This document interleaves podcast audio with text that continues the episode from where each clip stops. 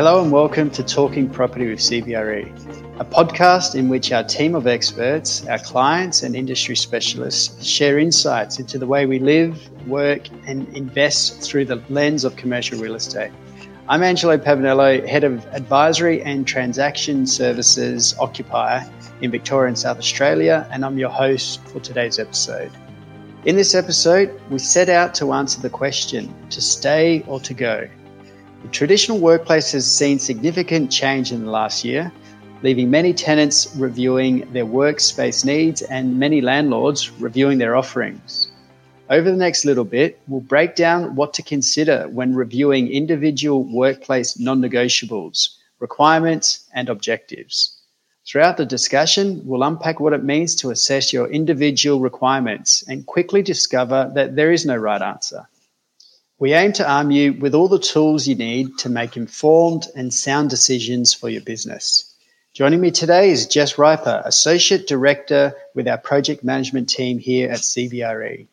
Jess brings with her extensive experience in delivering complex and large scale office projects, as well as a unique perspective on what's required to deliver a workplace project. Welcome, Jess. Thanks for joining me. It's great to be here. Thanks for having me. As you know, in the last 12 months, there's been a lot of conversation around the future of work, the need for offices and traditional workspaces. We've seen many organizations, both large and small, reassess their workplace needs, some moving to a more flexible model or subleasing unused space, and others in the office full time or in the lookout for new accommodation. So, Jess, to start us off today, I thought we should take it back to the beginning the assessment phase. Having worked on many workplace relocation refurbishment projects before, I'd love to get your opinion on what you believe informs the assessment stage of a project life cycle. What are the main drivers for companies reviewing their accommodation requirements and determining if their current facilities can support this? Thanks, Angelo. Well, the purpose of the office is largely being reconsidered as a result of the COVID 19 pandemic and our extended period of working from home. What we're seeing across the board is a stronger emphasis on coming to the office for collaboration and connection rather than just the focus, concentrated work. And so the office really needs to be a destination of choice. It needs to be a reason for employees to leave home and come to the office.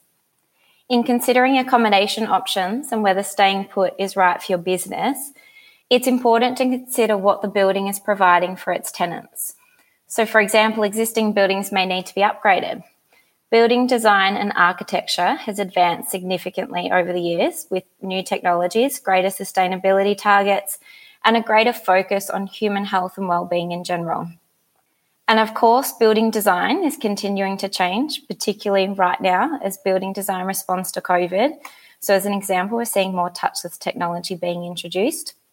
But in existing buildings, we often see that services upgrades are required, so such as energy efficient lighting. Old offices may still have fluorescent lighting, and we need to upgrade those to LEDs. Mechanical upgrades, so air conditioning, we're seeing a requirement for higher densities and higher level of fresh air and similarly amenities providing for higher densities, as well as ensuring bathrooms are designed with consideration to diversity and inclusion. We also see an improved mobile coverage and communications need to meet the latest design standards. And also, in terms of security, our clients are wanting to have more integration into the base building security systems and a more seamless system as well. So, no cards and easy interface with mobile technology. Similarly, for building management systems clients are wanting more visibility and control and integration into that system.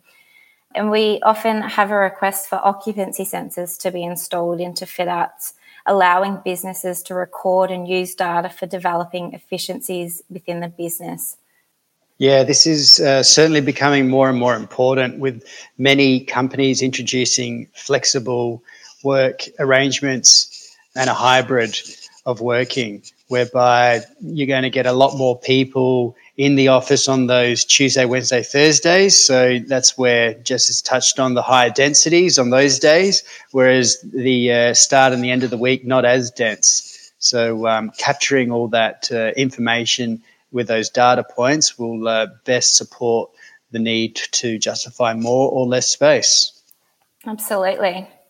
So, the other big consideration is around the user experience and how this can be enhanced through architectural upgrades and introduction of precincts. So, it's not just about the building or the office, it's about what's around that building and providing more than just an office for tenants. So, again, coming back to that point, it needs to be a destination of choice. And that might be in the form of sports facilities, business lounges, spaces which home can't offer. So, your wellness facilities. End of trip, we're seeing them have more hospitality experiences and a variety of food and beverage offerings. People want to come into the office but still get done their day to day bits and pieces. So it's what, what is around the office that they can get done that they can't do at home. So we work with our clients and the consultant team to identify these business needs so that we can determine what physical requirements that the building requires and to assess whether the existing building or new building can provide for the future, as well as whether the landlord will commit to delivering those upgrades. So we assist the tenant representative, like yourself, Angelo, in negotiating the required base building upgrade works and programming them with the landlord. Yeah, great summary, Jess. And with those items, our job is to create the suitably worded lease clauses that address each of those matters ensuring responsibility is clear on who does what and when to avoid any misunderstanding or future conflict. So we can best understand potential restrictions of an existing space. What are your options if a tenant is happy with the location but might require more from the base building and current office to align with the ongoing operational needs?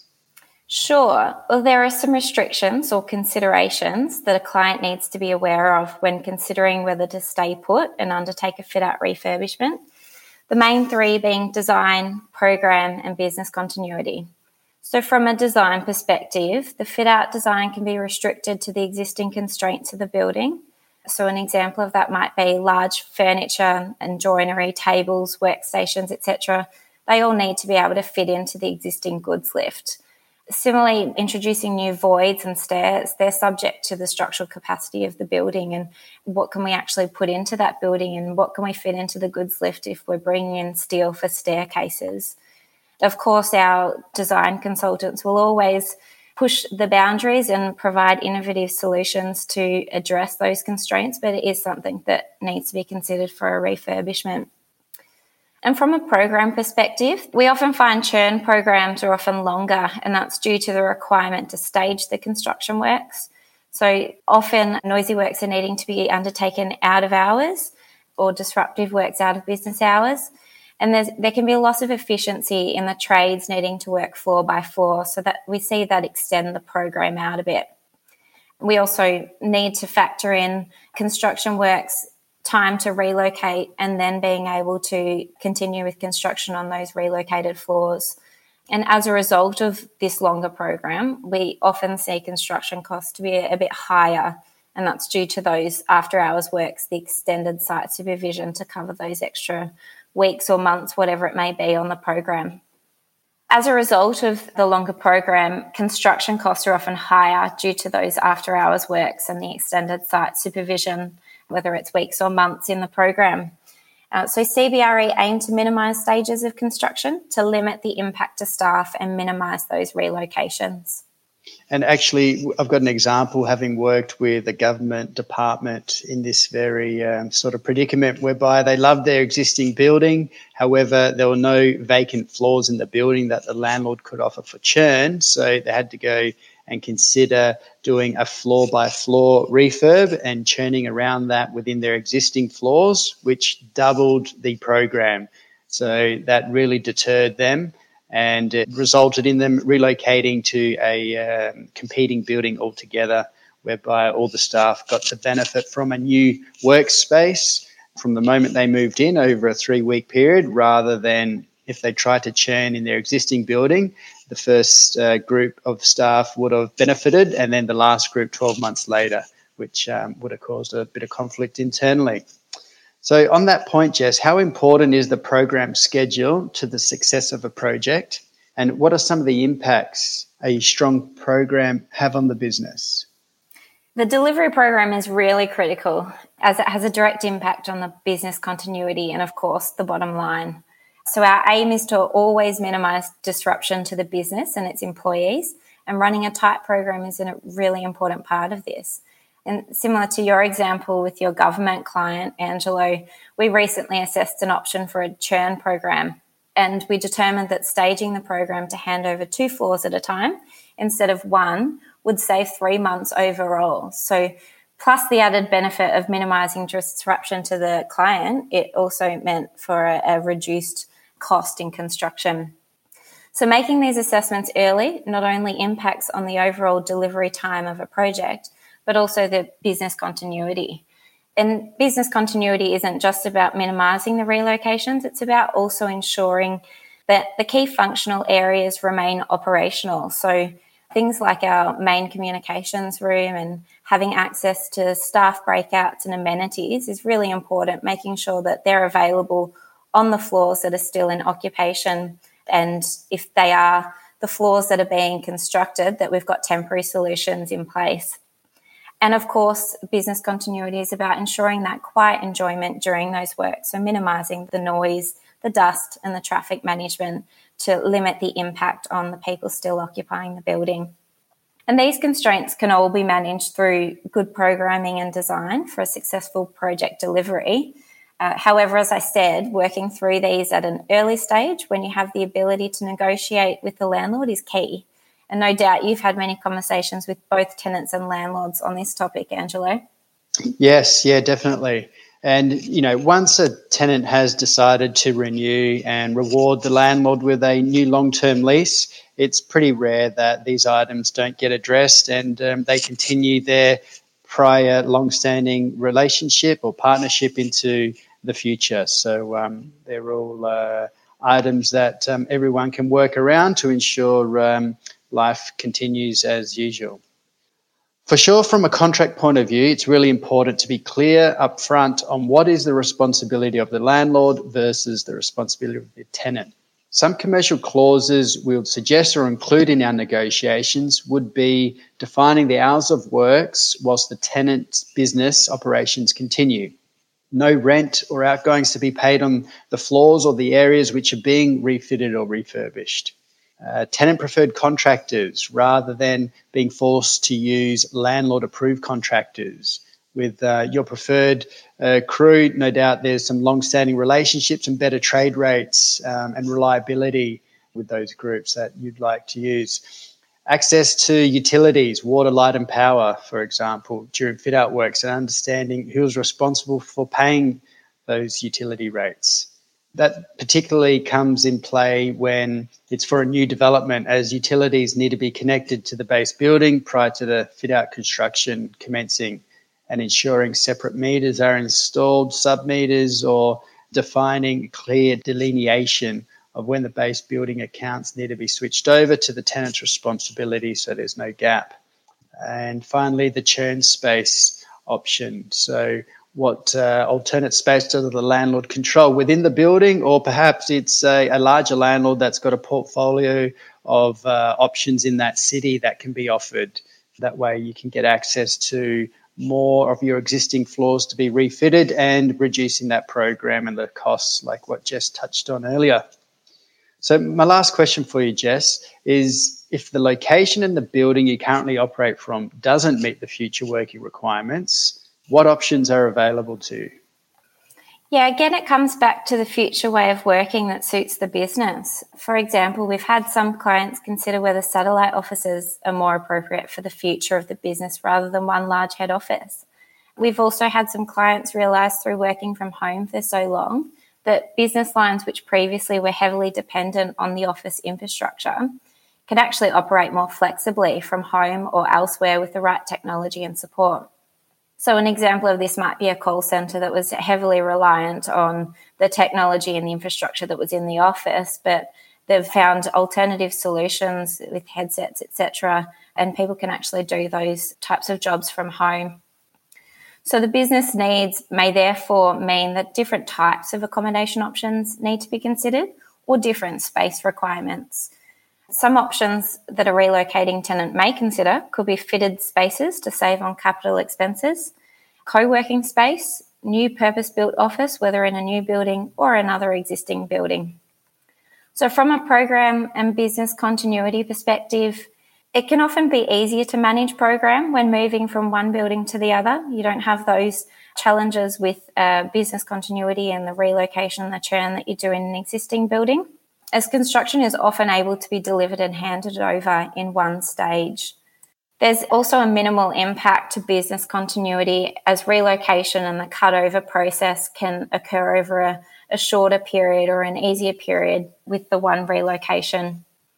Of course, there are many different types of projects and programs, and it really does depend on what site you're moving to, whether it's a new or existing building, as to how easy it is to manage those stages in construction. But as I said, when it's a moving from one building to the next, it can often be a lot easier. Just on the point that you made earlier about the utilities and making sure that the contractual details are really outlined to delineate the responsibility. I have actually had a issue on a project before where we've had a client that was relocating to a new building and it was an integrated fit out and they got their fit out contractor on site and we didn't have any power to commence our construction because base building had cut off the power to the floors as they transitioned over to handing to the tenant and it meant that our fit out contractor had to really quickly try and get uh, meters installed and power on floor to start the construction so dealing with those things early in that leasing negotiation phase really does help and minimize those types of issues that can occur. So that was a really good point. In terms of the new accommodation leases, I think it's also really important to touch on ensuring that expansion and contraction options are available to future proof for business change. Know this isn't a new concept, but I'm sure, Angelo, you're having many conversations right now around expansion and contraction given the COVID 19 pandemic and the different needs of businesses and, and what kind of space they require. So many businesses in the last year have, have boomed. You know, your online retailers are just needing a lot more space because they're in high demand. But then there are the other businesses that have realized that that flexible working is actually working for their business and they don't need as much space. So considering that from a design perspective is really important. So if you do have expansion and contraction options in your lease, it's really important for our designers to take that into consideration and locate business infrastructure, such as, again, the, the main communications room and those key critical business elements in the core lease floors so that if you were to expand or contract, we don't need to relocate those elements, which can be costly or create abortive works. And another example of that would be stair voids. If your business is looking likely that contraction will happen, understanding what the requirements are for filling in those voids or avoiding putting voids in those contraction floors.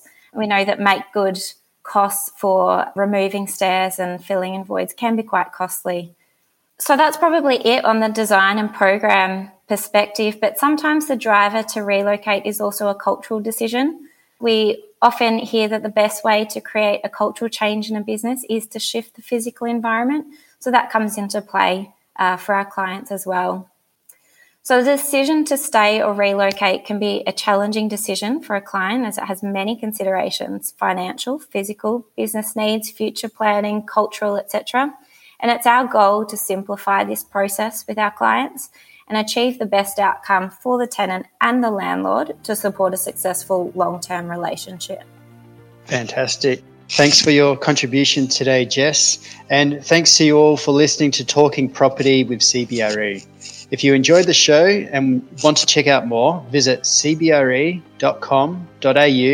forward slash talking hyphen property or subscribe through Spotify and Apple Podcasts. You'll find episodes on placemaking, real estate market outlooks, disruption in the industry, creating resilient assets, and many more. Until next time, thanks.